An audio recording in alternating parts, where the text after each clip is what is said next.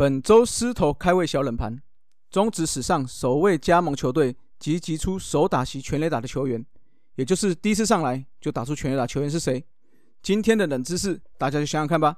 答案在节目最后公布哦。头头是道，Let's go！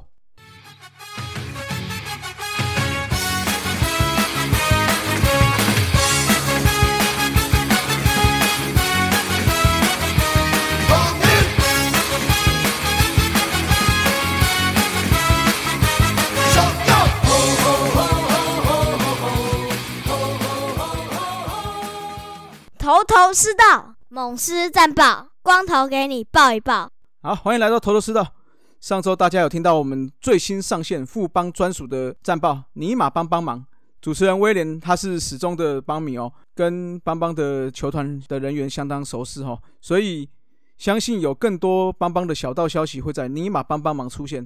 所以啦，这个虽然第一次威廉是第一次录节目啦，紧张是难免的，所以大家就多多鼓励，多多支持啦。那目前我们大叔野球宇宙的无限宝石哦，绿色的时间宝石是我们的主节目，橘色灵魂宝石是我们的头头师道，红色的现实宝石是斯文主持人龙给我讲，还有紫色的力量宝石是汉达说更新的源氏物语。啊，最近的蓝色宝石空间宝石是新节目威廉跟播的尼玛帮帮忙。那大家有没有觉得好像差一颗宝石吗？哎，没错哈，就是黄色的那颗心灵宝石啦。所以啦。黄黄的爪爪们，赶快来填补我们大叔野球五四三的无限手套吧！好了，那也不厌其烦提醒大家一下，大叔野球五四三在泽泽平台上也开放赞助了，所以希望各位番薯粉听友也可以请大叔们喝喝啤酒，让我们的品质更精进。重要的是，所有的赞助扣除所有的所需之后，我们会捐出二十趴来支持台湾的棒球。所以啦，请大家帮忙宣传，帮忙抖内，有大家的支持，大叔野球五四三宇宙会更好。台湾棒球更进步哦。那上周的话，胡志伟跟曾仁和已经确定会加入中职选秀了。那本周主节目，我们三位大叔会针对选秀进行我们的预测。下集会找到另外两个单口节目的主持人，刚才提到的汉达还有威廉，一起来一场真枪实弹的哈模拟选秀。为了不让这个其他大叔知道我的想法哈，因为我知道他们会勤收嘛，所以下周的头头是道再来补主节目我没有讲到的部分啊。但是我们今天还是要说一下我本人光头哈对胡志伟还有曾仁和的想法。基本上哈，只要不要是邦邦或者是爪爪乐天这边有蓝虎啦，或者说他们改变原本的想法的话，那我们应该是这两位选一位嘛。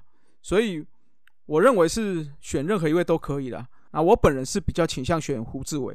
番薯粉王子峰有有问到说这个问题啦，所以我在上面有稍微回答一下。那我也让没有看到这篇的听友来了解一下我的想法。曾仁和还有胡志伟年龄上只有差一岁，所以我觉得没有未来性不未来性的问题，所以我们就用集战力来来讨论。所以我倾向是选胡志伟，最主要是选胡志伟可先发可后援。那以成人赛为主的国际大赛，胡志伟也参加过比较多次哦，所以心脏强度确实是优于曾仁和。再来站上大联盟的角度来看，胡志伟虽然是以后援上去的，但是始终他是站的比曾仁和还要久。那曾仁和基本上上去是属于观光性质的。那在球种部分哦，胡志伟变速球是一直被评为有大联盟水准。那曾仁和其实有一颗接近大联盟水准的需求，但是没有真的在大联盟长期的去认证过。所以说，如果我们往下一个层级再来看哦，在三个月的部分来看。胡志伟三 A 的成绩比今年预定的状元江少庆还要更为优秀哦，所以反过来看曾仁和这边，他近两年大部分为伤所苦，那又走走打打走走停停的，所以我还是偏向选胡志伟优先呐。我也有提过曾仁和在统一代训，相信我们教练团对他一定有一定的掌握度，而且他的学长就是我们的丙总嘛，那我不知道这个有没有加分了哈。好了。说那么多吼，也是要看前三轮，哎，前三队啦，会不会蓝虎啦？基本上五个海龟投手各有各的优势，那我们是第四个选，所以要看第四个对第一轮大家是怎么选吼。原则上就是一定会有二选一的，不管是真人和胡志伟，甚至吕彦青，那邦邦如果真的放枪江少庆啊，那不可能的，还还有陈冠宇，我觉得再怎么样到我们这边都是二选一的选择啦。那至于统一最后会选谁，第二轮会选谁，我。大家也可以给我一些想法，让我在主节目上面的模拟选秀可以参考一下。对啊，这种小道消息哈，就不要透露给其他大叔知道。呃，思敏就直接寄信给我了，好不好？我来好好参考。那我的 mail 的话，我会秀在节目的下方啦。不管是选秀的参考之外，那如果要跟我聊一些师队的事情哈，也可以私信给我哦。但是不要机械有的没有的来了。继续来到我们的领队列传哈，今天来聊聊最具争议性的林真祥领队。哦，林真祥领队是统一队史上第一位非母企业出身的外聘领队。二零零六年。林真祥领队是毛遂自荐，那获得当时的总裁林昌生的认同，并开始担任统一的领队。那领队是认为说狮队的球风保守，那公务员心态哦，这个大家常吐槽的地方啦，所以他希望能够来改变一下狮队体制，找回一些流失的球迷啦。那也可以吸引一些新进的球迷加入。我相信当年他在。带的这几年确实是让狮队耳目一新，而且坦白说，那时候狮队的球迷增加增加的蛮多的哈啊，当然冠军也是非常大的因素之一啦。那这几年我觉得最为人称道的部分就是杨将的寻找哦，尤其每每在季后赛就会有一个非常强的、超级强的福袋投手，印象最深刻应该就是费古洛还有海克曼，那也顺利帮助我们统一拿下三连霸，可以说是统一队史上战绩人气最强盛的时期了。啊，不止这两位洋将哦，其实，在那几年还有谁嘞？还有彼得、艾利克、比尔、科尔曼、艾瓦多哦，这些表现相当好的洋头，更有一个斯迷公认最强的洋炮布雷。所以你一字排开，这个找洋将的功力真的是非常的优质啊。另外哈，他给人家比较好的评价评价就是说，跟球迷的互动，在球团有做任何重大决定的动作的时候，我不知道大家还记不记得。那时候，领领队会发出一个在报纸投稿的啦，就是给球迷的一封信，在上面就会跟球迷直接对话。那还有，相信大家应该会记得，就是他 call in 到政论节目跟名嘴互尬的画面。那时候我记得台湾兵败经典赛，那名嘴邱毅哈有一句话说：“统一只配合一半的言论。”哇，领领队直接 call in 去呛他哦，这个也是领领队在球迷间大受好评的一件事情啊。接着是他推动的复数年合约哈，其实。终止第一个签复数年合约的是陈金峰，再是林志胜，第三个才是我们的嘟嘟。只是说林领队接下来带整个一波的这个复数年合约的的趋势来，他担任领队三年多，一共签下了九个复数年合约，有哪九位呢？潘威伦三年，陈连宏两年，林月平三年，高志刚三年，潘武雄三年，高国庆两年，杨森两年，高建山两年，曾义成三年。如果以现在各队各球员都想要朝这个方向来走，这个举动，我想我相信是正面的啦。只是后来林领队在卸下这个领队的职务之后，有接受到采访哦，有提中 提到这一点啦。他说，自始至终他始终是反对复数年合约的哦，因为他觉得是说复数年合约其实是违反人性的，因为人性是生于忧患，死于安乐，更何况球场上。职棒场上是非常竞争激烈的，哦，所以球员应该要有危机感啊。那我觉得这句话有它的道理啦，所以我也来唠叨一下哈。由由这个事情来看，很多事情都是一体两面的，而且不是非黑即白哦。尤其这个世界上，目前这个世界资讯量非常大，而且非常快，而且及时，而且在大数据的演算法下哦，我们很容易只接受到一个单方面的讯息，所以只会让你觉得说，诶，是完全的对或完全的错。所以大家。看很多事情，或者是看到很多文章，是希望可以大家能够多保持主动怀疑、查证，再来相信所看的、所听的是不是真的啦。啊，离题了哈，我们回来领领队这边来说说不好的啦。先说我个人印象最深的朱卫民事件哦，当初朱卫民从中信转过来，一直表现的不错，七月份还拿下了单月的 MVP，结果隔天就被让渡了。在那个风声鹤唳的年代哈，这个动作自然会被冠上。假球啊，放水这些罪名，刚好有提到这个林领队是算，刚刚有提到嘛，就是他对球迷算开诚布公的，这件事上却都不提，所以让人家有更多不好的想象啦。虽然最后似乎是跟乡民所传言的感情上的问题，但是林领队一直没有清楚的说，哈，这个是我觉得对他这次处理非常不明白的地方。另外还有就是更换吴俊良事件。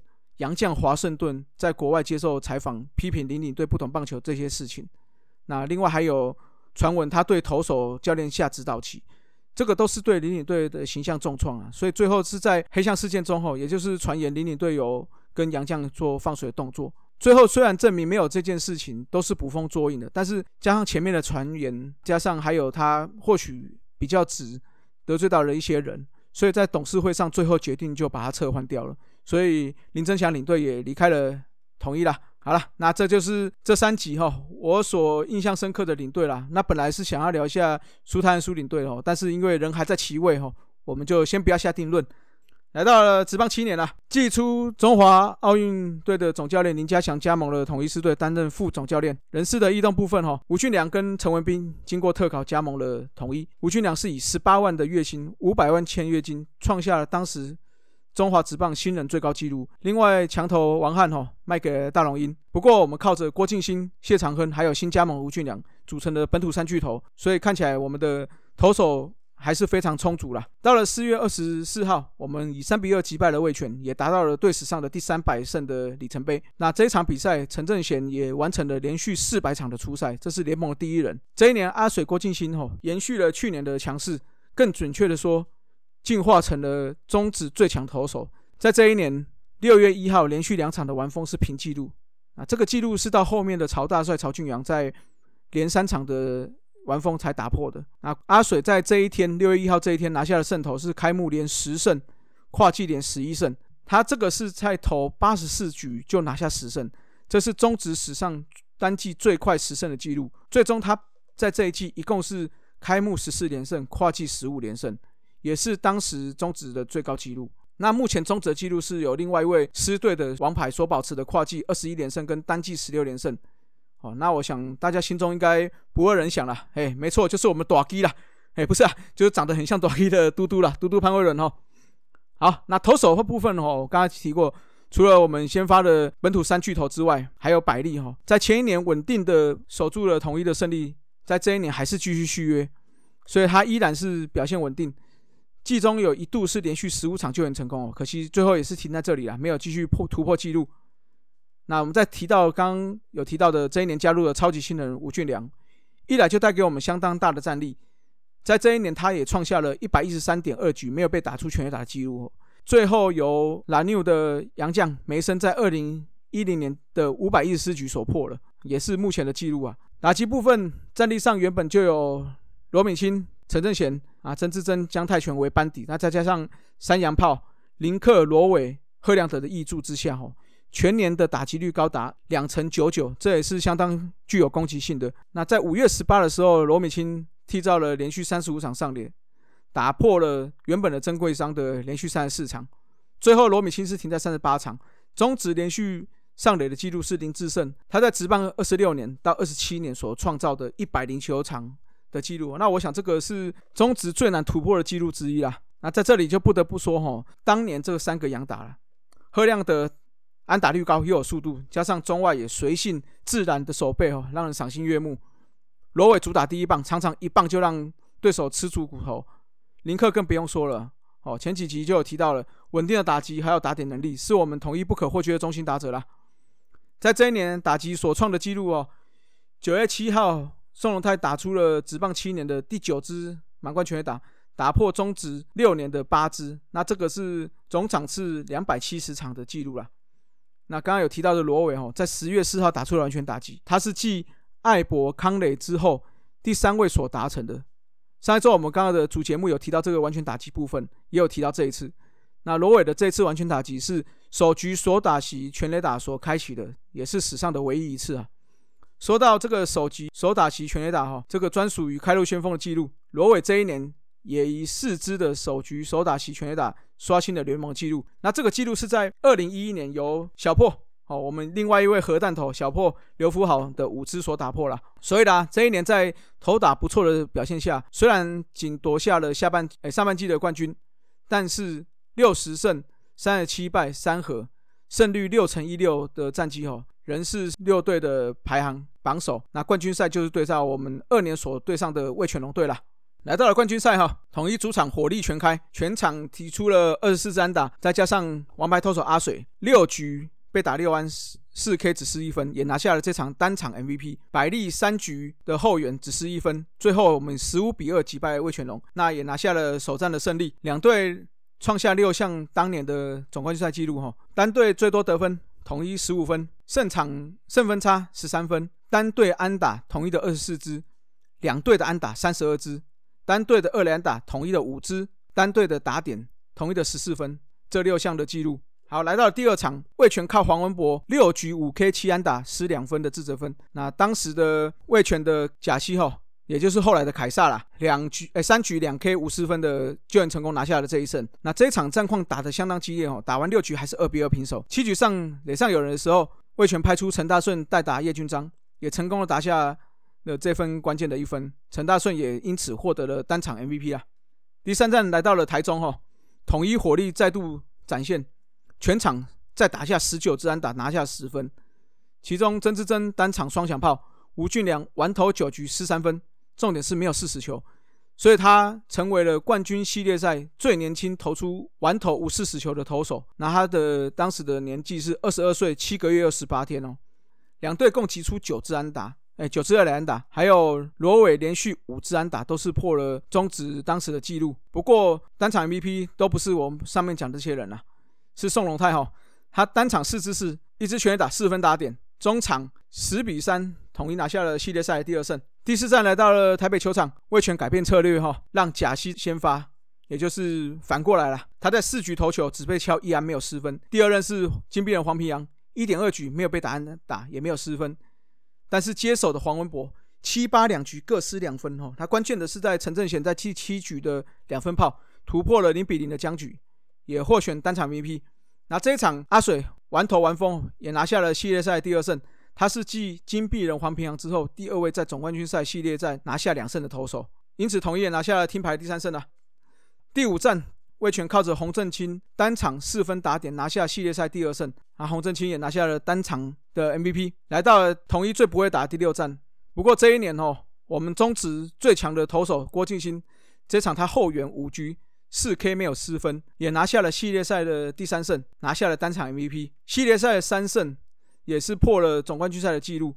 最后统一以四比二的战绩击退了魏全龙，赢得了职棒七年总冠军，也缔造了二连霸的纪录哦，也是继兄弟象之后第二支有连霸的球队。那郭敬新当时已经改名郭尚豪了，获选为冠军赛的 MVP。宋龙泰跟黄文博获得了优秀球员。那当时季末哈，除了千赌疑云的事件开始耳语了啦，中职还要面对像台湾大联盟的挖角。在总冠军赛后，郭敬新就跟媒体透露有要转队的消息啦。那最后没有去成哦。那大部分的原因是郭领队有出手去好好的喂留，所以也也成功留下了。所以统一在这一波挖角中算是受伤最少的，本土球员都没有出走。不过台湾大联盟还是有挖到统一的洋将哦，就是百利跟林克。隔年就转台台湾大联盟了。那这一年季末也发生两件事情哦。一件事是林家祥接任总教练，大石弥太郎也在这一季结束了统一的执教。三年来一百七十胜，一百一十一败，九和六成零五的胜率，两度的年度总教练也带来统一的三座冠军哦，也就是两座的中职总冠军，还有上集提到了亚洲太平洋超级棒球赛的冠军。斯文的龙给我讲这几集。好像会讲到龙队总教练系列啦。那本周上线的刚好是会讲到田宫千次郎总教练。当时的话是从三根军总教练带给兄弟三连八的启发吧。那各队都开始尝试这种日式球风。那兄弟的三根军教练先来，再来就是大石米太阳教练、田宫教练，还有三商的斋和本师，都算同时期的啦。不过评价都是有好有坏啦，这也是各球队球迷的自我感受了啊。不过至少在大石弥太郎总教练的带兵下，我们统一确实有不错的效果了。第二个就是我上周提到的哈，就是争取郭云志的加盟，所以当年他以一年五百万的薪水加盟了统一。好，来讲一下职棒七年战绩哦。上半季三十四胜十五败一和，胜率六成九四，排名第一。下半季的话是二十六胜二十二败两和，五成四二的胜率，排名第三。全年度六十胜。三十七败三和，胜率六成一九，依然是排名第一啊。那最后是因为是靠总冠军赛打败了威权龙，取得了总冠军，赢得了二连霸。那一样来念一下当时的球员哦。